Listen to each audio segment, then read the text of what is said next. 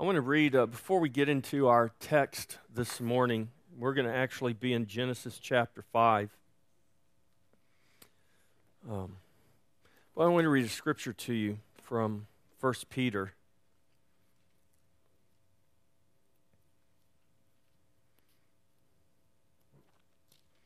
I had thought of this scripture earlier in the week, and um,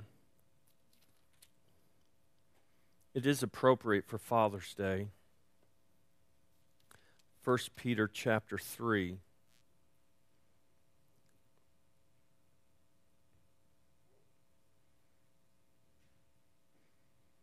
Actually, I'm going to start at the top of the chapter and read a couple of verses, which really is applicable to wives. So, Peter starts out here in 1 Peter 3, verse 1 Wives, likewise be submissive to your own husbands, that even if some do not obey the word, they without a word may be won by the conduct of their wives, when they observe your chaste conduct accompanied by fear.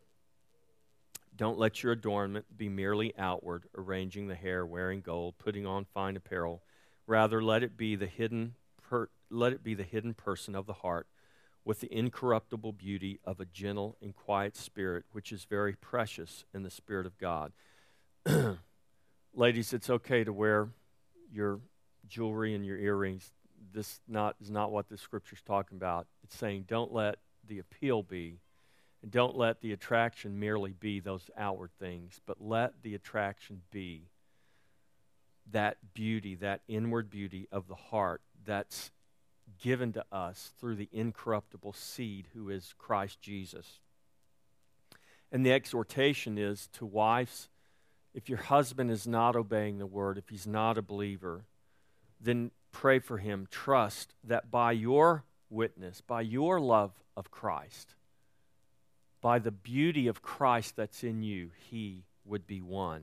Now, guys, here's verse 7. It goes on, and then he says, Husbands, likewise, dwell with them, that is your wives, with understanding giving honor to the wife as to the weaker vessel, and as being heirs together of the grace of life, that your prayers may not be hindered. So he says, Wives, if you have an unbelieving or disobedient husband, win them by your very own witness in Christ. Husbands, if you have an unbelieving or a disobedient wife, Dwell with them with understanding, giving honor to the wife as to the weaker vessel. You notice none of this is because we deserve it. We don't deserve honor, we don't deserve these things, but we give them freely in the grace of God, just as God freely gave his forgiveness to us. His mercy and his grace was freely given to us. But I want you to hear, men, in particular, this warning that Peter gives when he says, Dwell with them with understanding, giving honor to the wife as to the weaker be- vessel, and being heirs together of the grace of life, that your prayers may not be hindered. So, men, be encouraged and be challenged today in the grace of God and dwell with your wives with understanding that your grace, that your prayers may not be hindered. Amen. All right, let's open our Bibles to the book of Genesis. Genesis chapter 4. Beginning in verse 25. And we're going to read down through verse 3 of chapter 5. Now, last, not last week, Brother Ehlers was here last week, but week before last, I asked this question what marks your life? Today, I'm asking the question whose image do you bear? Whose image do you bear? Let's read the scripture. Genesis chapter 4, verse 25. And Adam knew his wife again, and she bore a son and named him Seth. For God has appointed another seed for me instead of Abel, whom Cain killed. And as for Seth, to him also a son was born, and he named him Enosh. Then men began to call on the name of the Lord. Chapter 5, verse 1 This is the book of the genealogy of Adam in the day that God created man. He made him in the likeness of God. He created them male and female, and blessed them and called them mankind in the day they were created. And Adam lived 130 years and begot a son in his own likeness after his image and named him Seth. Father in heaven, we ask that you would, as we look into your word today, as we look into the scripture, as we, Lord, declare the gospel, as we read the gospel, hear the gospel, and declare the gospel, Lord, that you would, by the power of the gospel, touch us and change us and transform us conforming us to the very image of the Son of God. Lord, open our eyes and open our ears and open our hearts that your powerful word would have entrance and so change us for your glory. Amen. So, in this text, in Genesis 4 through these verses, first three verses of Genesis 5, we see that after Cain had killed Abel and Cain was banished and became a vagabond wandering the earth, it says that Adam knew his wife again and she bore him a son and named him Seth, which means God has appointed or God has put him here. God has appointed another seed for me, is what Adam and Eve declared through naming their son Seth. And Seth, it says when he was born, when he came through Adam and Eve, if we look at verse 3, it says, Adam begot a son in his own likeness after his image and named him Seth. Now, I want to draw your attention to uh, just a few pages back in the first chapter of Genesis. I want you to notice verse 27, Genesis 1:27. It's written, "So God created man in his own image, in the image of God he created him, male and female, he created them. So God created man in his own image." And then Genesis 5 3 says that when Adam begot Seth, he begot Seth in his own likeness after his image. So we see something has happened. We have the creation before the fall, and man created Adam in his image, in his likeness. Then we have the fall. And after the fall, when Adam begets children, it says very clearly that when Seth was born, he was begotten in the likeness and the image of Adam.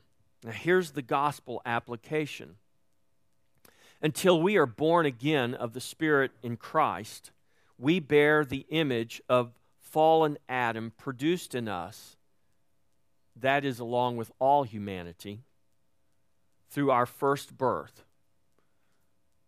So, in our first birth of the flesh, we bear the image of fallen Adam. It's only in being born again that we shed that image of fallen Adam and we are brought into Christ, and thus we become the image bearers of Christ through the new birth of a new creation.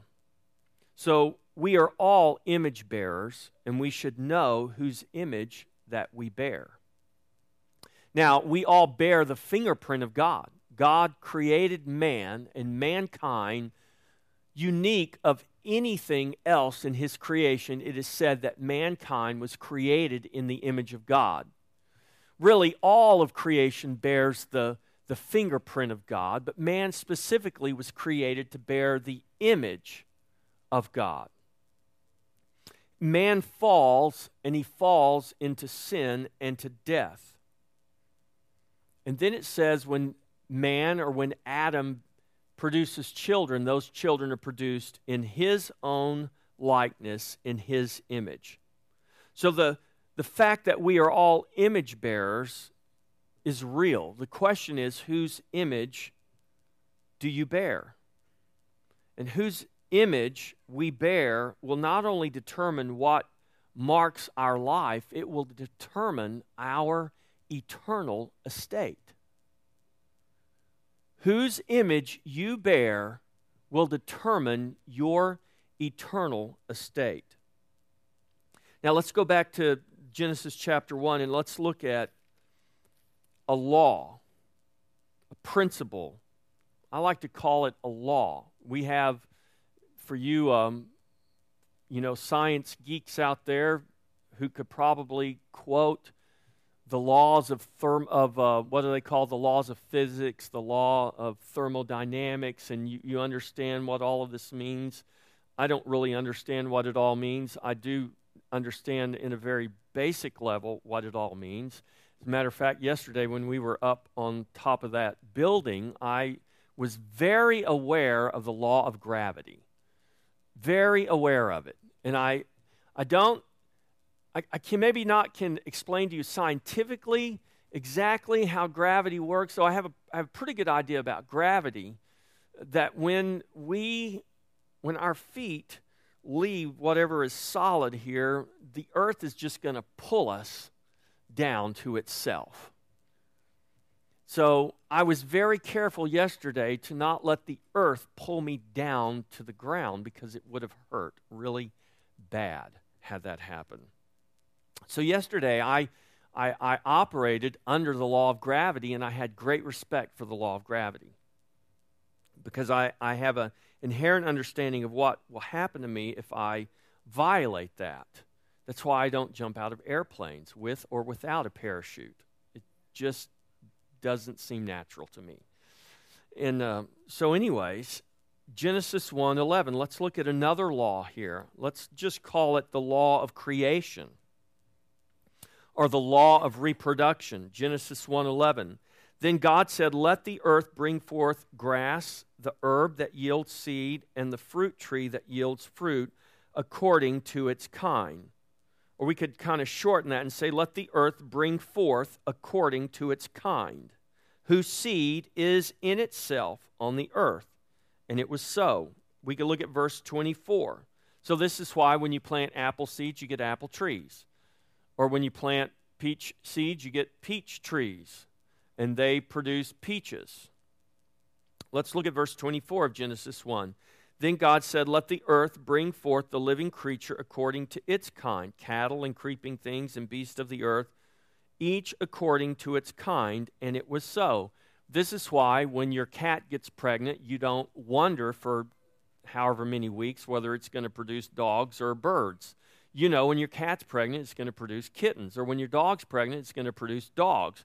Or when mama is pregnant, she's going to have a human baby because everything produces after its own kind. This is a law of creation, it's a law of reproduction. God created the earth and all that is in it to operate according to this law. So, not only are you born with the DNA of your parents, you are born with the DNA of your first father in the flesh. Who is that? That is Adam. Adam is our first father in the flesh. So, we're born with his DNA. What kind of DNA do we have? We have human DNA because Adam was the first man, he was the father of mankind. And so we have his DNA. But not only do we have his natural DNA, but we are born with his spiritual DNA. Thus is the problem that we all have until we are born again. So Adam brought forth children in his own likeness after his image because that's the way God created things to operate. So Adam produces children in his own likeness after his image in the flesh. So we're all born into humanity because we are all born into Adam. And we are we are all born into sin and death because we are all born into Adam. So do we have a scripture that affirms this? Yes, we do. 1 Corinthians 15 22 says, For as in Adam all die. Let's just stop right there. A very simple statement, but the implications of this very simple statement are, are great beyond our comprehension. For in Adam, all die. Now, we've said this often before. You've heard me use this theme and talk about this quite often because it's so very important for us to understand that we all, every human being that comes into this life, every human being born into this earth, into this world, is born into Adam. Because every human being came from that first man. We still bear his natural, biological DNA. What's often lost is the fact that we also bear his spiritual DNA. And that is really the more important of the two. If we're going to understand something, listen, modern medicine is never going to give us eternal life, though man wants to believe that it will. It will not because only God is the author of eternal life. Only God holds eternal life within, within His grasp, within His power. I mean, read the New Test. I mean, read the Old Testament before the flood, and you see that the oldest recording man lived, recorded man lived to be 969 years. We can't even come close to that. That wasn't eternal life. That was just long life. Methuselah lived to be 969 years old. We, we can't get anywhere close to that. If we could, we would just, I mean, man would be so proud of himself if he could produce longevity like that. Now, listen, 969 years is nothing in light of the eternal life that we have in Christ. So God holds eternal life within his grasp. So here's a truth. As in Adam, in Adam all die. But thankfully, that's not the end of the story, that's just the beginning. For the gospel declares not only our birth into Adam's death, but it, but it declares our new birth into Christ's life. So, at the very beginning of the scripture, at the very beginning of the creation account, God shows us Adam and he shows us Adam's fall. And we understand that because of Adam's fall in the very beginning, we are all fallen. We have all been born into death.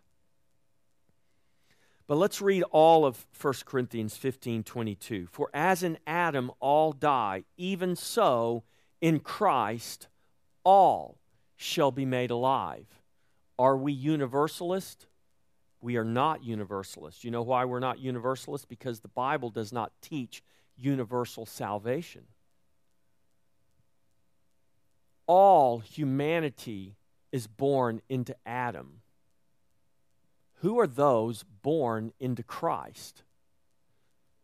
All humanity who have been born again. So, as in Adam all die, even so in Christ all shall be made alive. So, Adam brought forth children in his own likeness after his image. Christ brings forth children in his own likeness after his image. Go over to John chapter 1.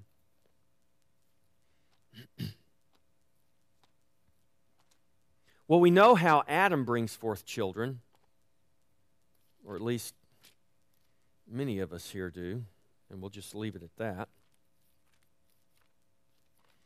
And you parents can talk to your children about the rest of that story. But how does Christ bring forth children. How does God bring forth children?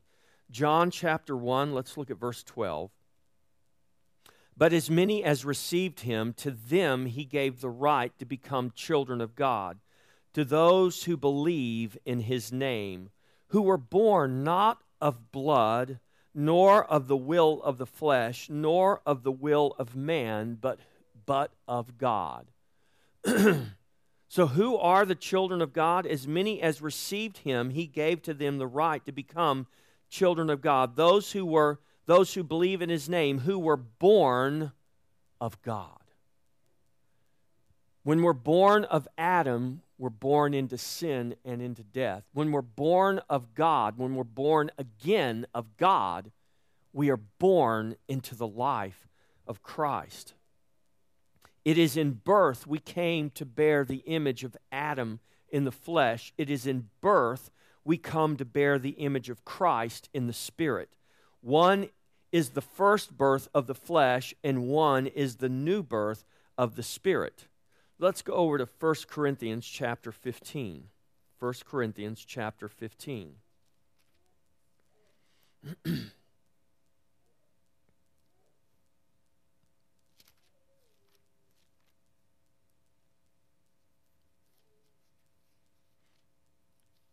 so everyone born in Adam dies. Everyone in Christ all in Adam die, even so all in Christ are made alive. 1 Corinthians chapter 15. Let me just read verse 49 to you, and then we're going to read verse 49 in context. 1 Corinthians 15 49 says, And as we have borne the image of the man of dust, that's Adam, we shall also bear the image of the heavenly man, that is Christ. So in our first birth of the flesh, we bear the image of the man of dust, that's Adam. In our new birth, when we're born again, we bear the image of the heavenly man, that is Christ. So to bear the image of the heavenly man is only possible how? Through a new birth, or as Jesus said, you must be born again. so 1 Corinthians chapter 15 let me begin in verse 45. And so it is written the first man, Adam, became a living being. The last Adam became a life giving spirit. However, the spiritual is not first, but the natural, and afterward the spiritual. The first man was of the earth, made of dust. The second man is the Lord from heaven. And was, as was the man of dust, so also are those who are made of dust. And as is the heavenly man, so also are those who are heavenly. And as we have borne the image of the man of dust, we shall bear the image of the heavenly man. Who's Paul talking to here? He's talking to the church. He's talking to believers. He's talking to those who were once in Adam and in death, who have now been born again in Christ and have come to bear the image of Christ, who have come to possess the eternal life of Christ. Now, this I say, brethren that flesh and blood cannot inherit the kingdom of God, nor does corruption inherit incorruption. Oftentimes, people ask me, why does there have to be death? Here is the answer. The scripture gives us the answer. This is why our flesh and blood must pass away.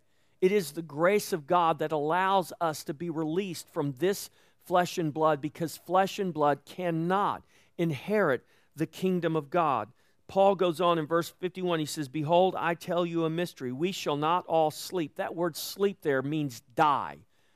The New Testament uses the word sleep. It's a metaphor to help us understand that those who physically die, whose bodies physically die in Christ, they don't really die. Their bodies just go to sleep, awaiting a transformation that will take place one day.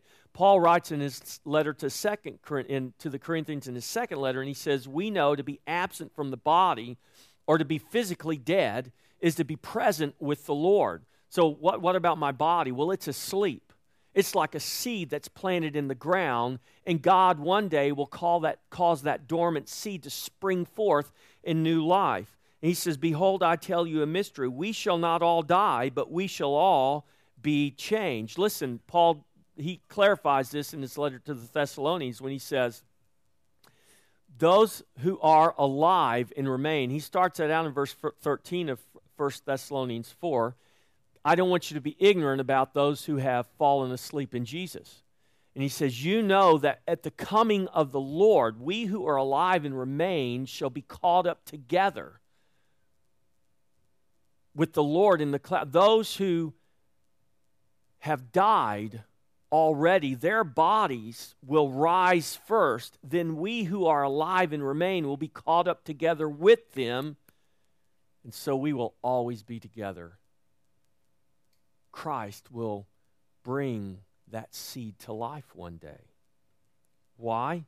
Because it's Because you have already been born again, because you have already received eternal life by grace through faith in Jesus Christ.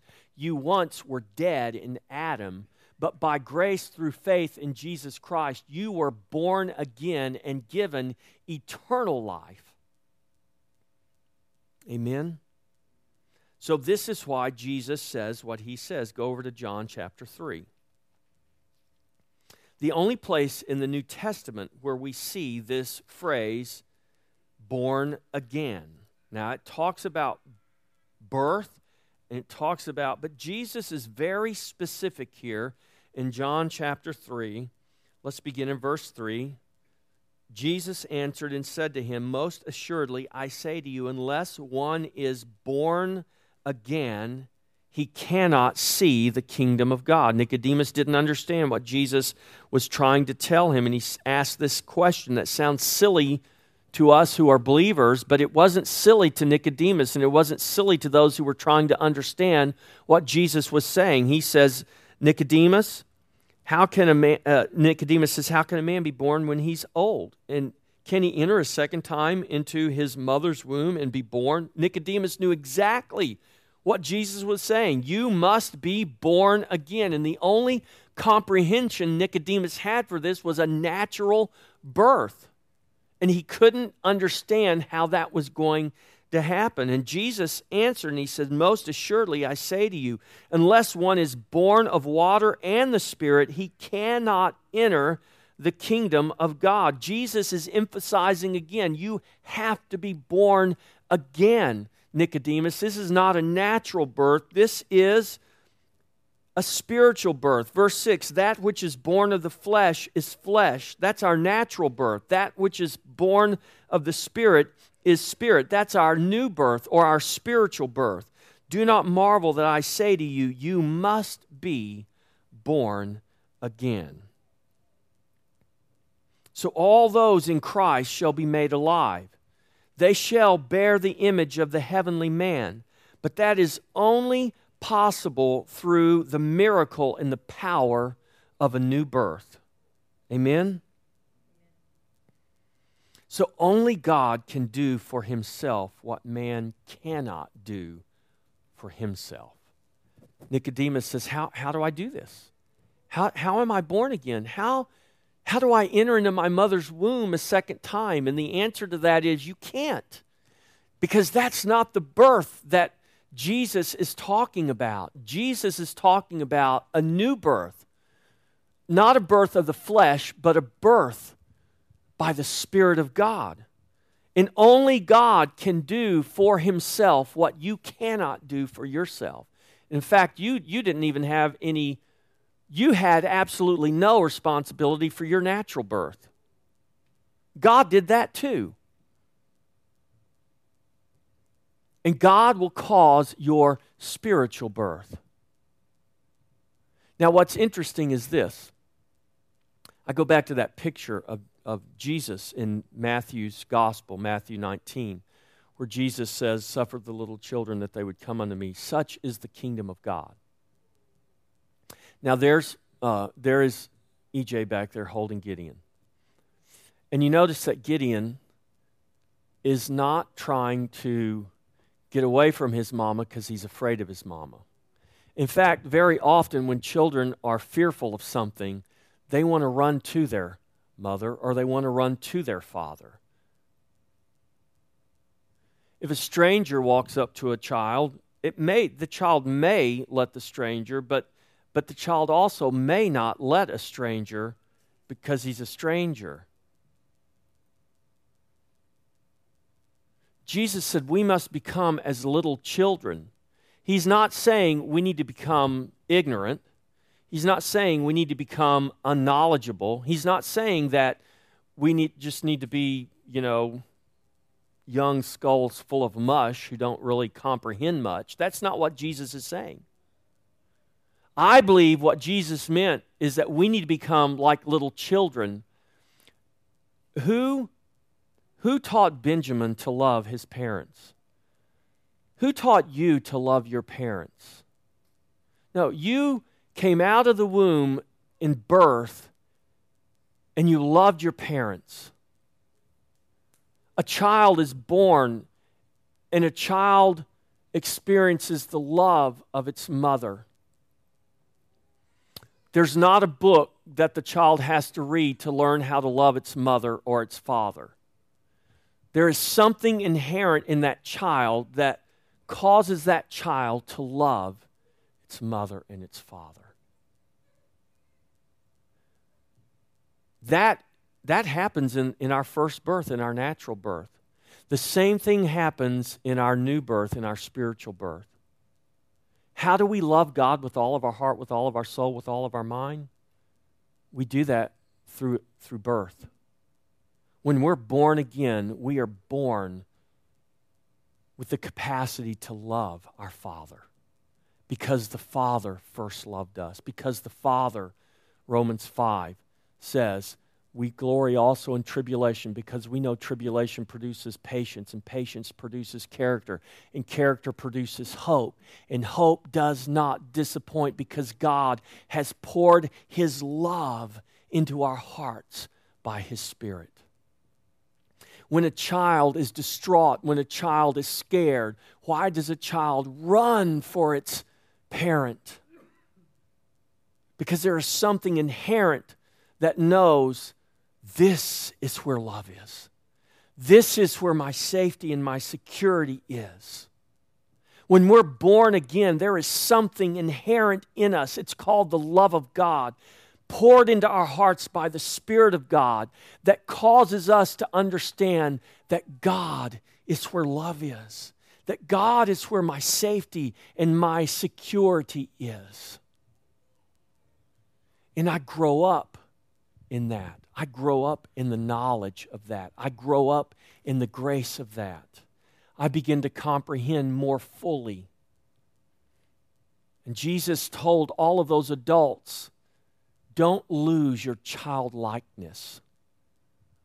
In other words, don't lose your natural inclination, or we could say your supernatural inclination to run to God. Listen, that's what the new birth does for us. That's why we must be born again.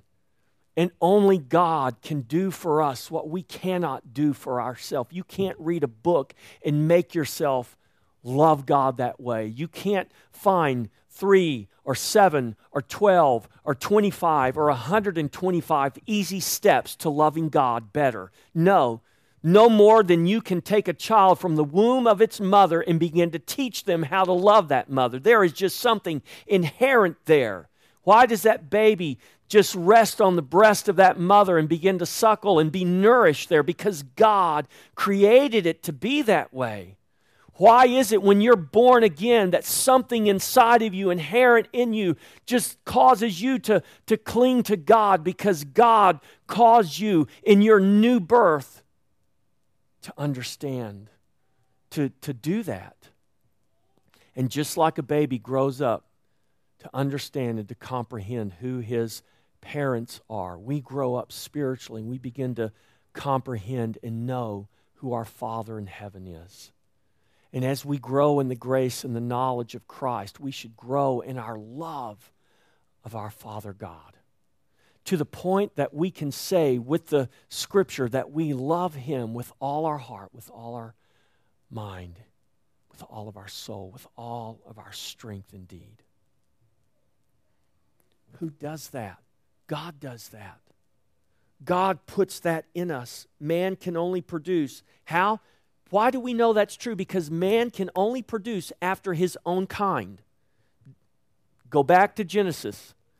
This is why, again, when you plant the apple seed, you're going to get an apple tree. When you have cats that are pregnant, don't worry, you will have kittens. Okay? If you have a dog that's pregnant and you hate cats, don't stress out thinking your dog might have kittens. Oh, God, I pray my dog doesn't have kittens. I hate cats. Lord, that would be the worst thing that could happen is my dog give me kittens. Don't worry about it. Your dog will never give you kittens. Because like produces like, like begets like. Do you believe that? Have any of you ever been afraid that your dog might give you kittens? Or if you're a cat lover, that your cat's going to give you a dog? No, you don't worry about that. Why? Because whether you know it or not, it's a biblical, it's a God given law and principle that like begets like. So man can only produce after his own kind. And Adam, the only thing being reproduced is darkness, Ephesians 5 8. The only thing being reproduced is sin and death, Romans 5 12 through 14.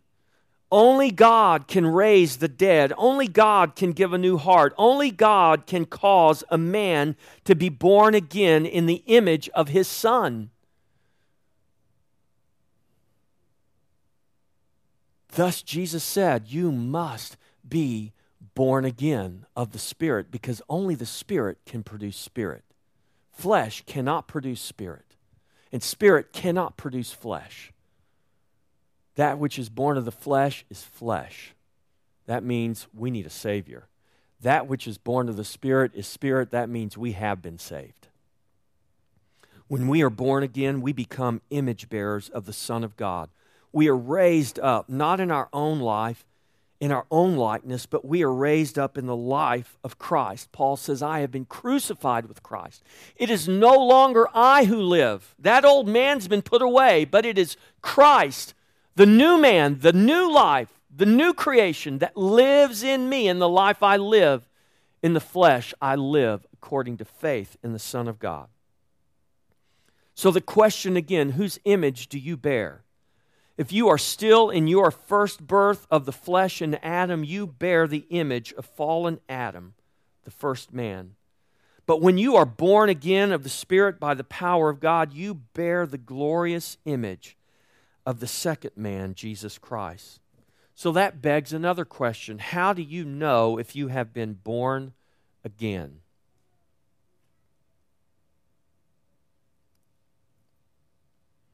The first question I would ask you is Do you love God? And if your answer is yes, then I would say, Well, you can only love God because God first loved you. But let me give you a more detailed answer.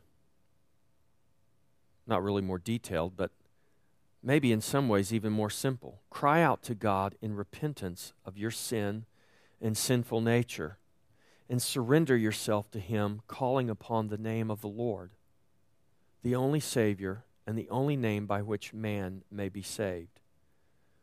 Cry out to Jesus and be saved. And when you humble yourself and surrender to Him, you can know that He will save you and that you have become an image bearer of Christ or that you have become born again. You once were darkness, but now you are light in the Lord. Walk as children of light. Darkness begets darkness, light begets light. You are light in the Lord. Walk as children of light. Bear the image of your Savior, Jesus Christ. Amen. Let's all stand. Whose image do you bear? Are you still dead in Adam, or have you been made alive in Christ? That's an important question. And if you don't know the answer to that question, I would encourage you to cry out to God. And He will do for you what you cannot do for yourself. You cannot cause yourself to be born again. Only God can do that. But when you cry out to God from a heart of faith, when you recognize the sinfulness of your nature in Adam, and you realize that you are separated from God in sin and death, not by the things you do, but by the very nature of who you are it's not our behavior that separates us from God, it's our nature. And our behavior is a product of our nature. So the solution is not to learn how to behave better, the solution is to get a new nature. And you and I can't do that for ourselves. God must do that. But when we recognize that, what do we do? We cry out to God. And that very cry to God from a heart of faith is a gift of God's grace. And when you cry out to Him and ask Him to save you, you can have and should have the assurance that He has indeed saved you and that you have indeed become a new creation. Father, I pray today that you would, through the power of your gospel, through the power of the scripture, Lord, if there are any here today, Lord, who would question in their own heart, in their own mind, whether they have ever been born again, God, I pray that you would move on them by the power of your Spirit, that the gospel message this morning would be powerful to save them, God, to the uttermost. And that, Lord, as they cry out to you from a heart of faith, Lord, your promise is that you will not put to shame those who call upon your name. That those who call upon the name of the Lord shall be saved. Father, I pray that all of us, Lord, from the youngest of believers to the oldest, most seasoned saints among us, that God, we would all understand that the kingdom, the kingdom of God is pictured in a child who loves because love has been poured out into the life and the heart of that child. And I pray, God, that you would help each and every one of us know God, we are never without the need of your love, that we are never without the need of your grace. That it's not our knowledge of the Scripture, it's not our commitment to the things of God that justify us,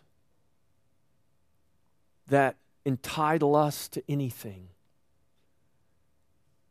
But if we have attained to any measure, whatever it may be, small or great, we attain to that by the grace of God.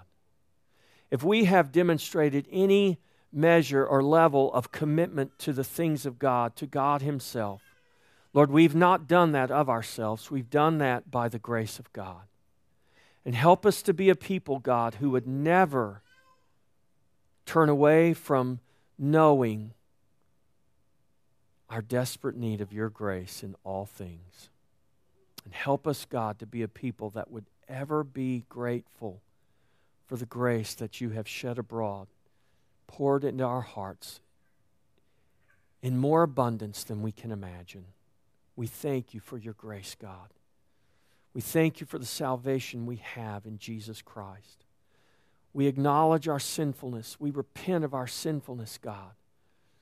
Lord, we stand here, Lord, as the church and for the church. We say, God, let the church repent of her sinfulness. Let the church repent of her presumption. Let the church repent of her arrogance and her pride.